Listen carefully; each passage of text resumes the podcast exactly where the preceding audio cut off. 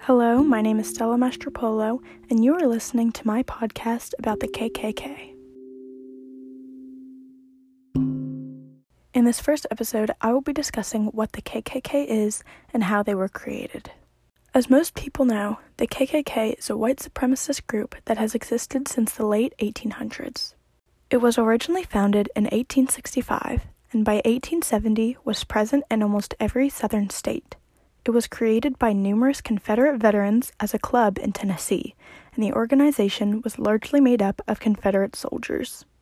In 1865, the various chapters of this club came together, originally calling themselves the Invisible Empire of the South. Their first leader was Nathan Bedford Forrest, a notoriously known Confederate general. During this time, they fought against the Reconstruction policies that fought for equality for black Americans.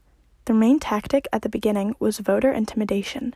They believed that through preventing newly freed slaved men from voting, the progression of society would stop and white supremacy could live on.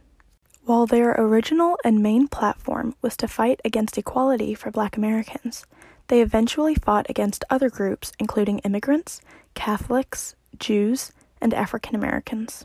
Now that you have learned what the KKK is, I hope you will join me in my next episode where I discuss their significance.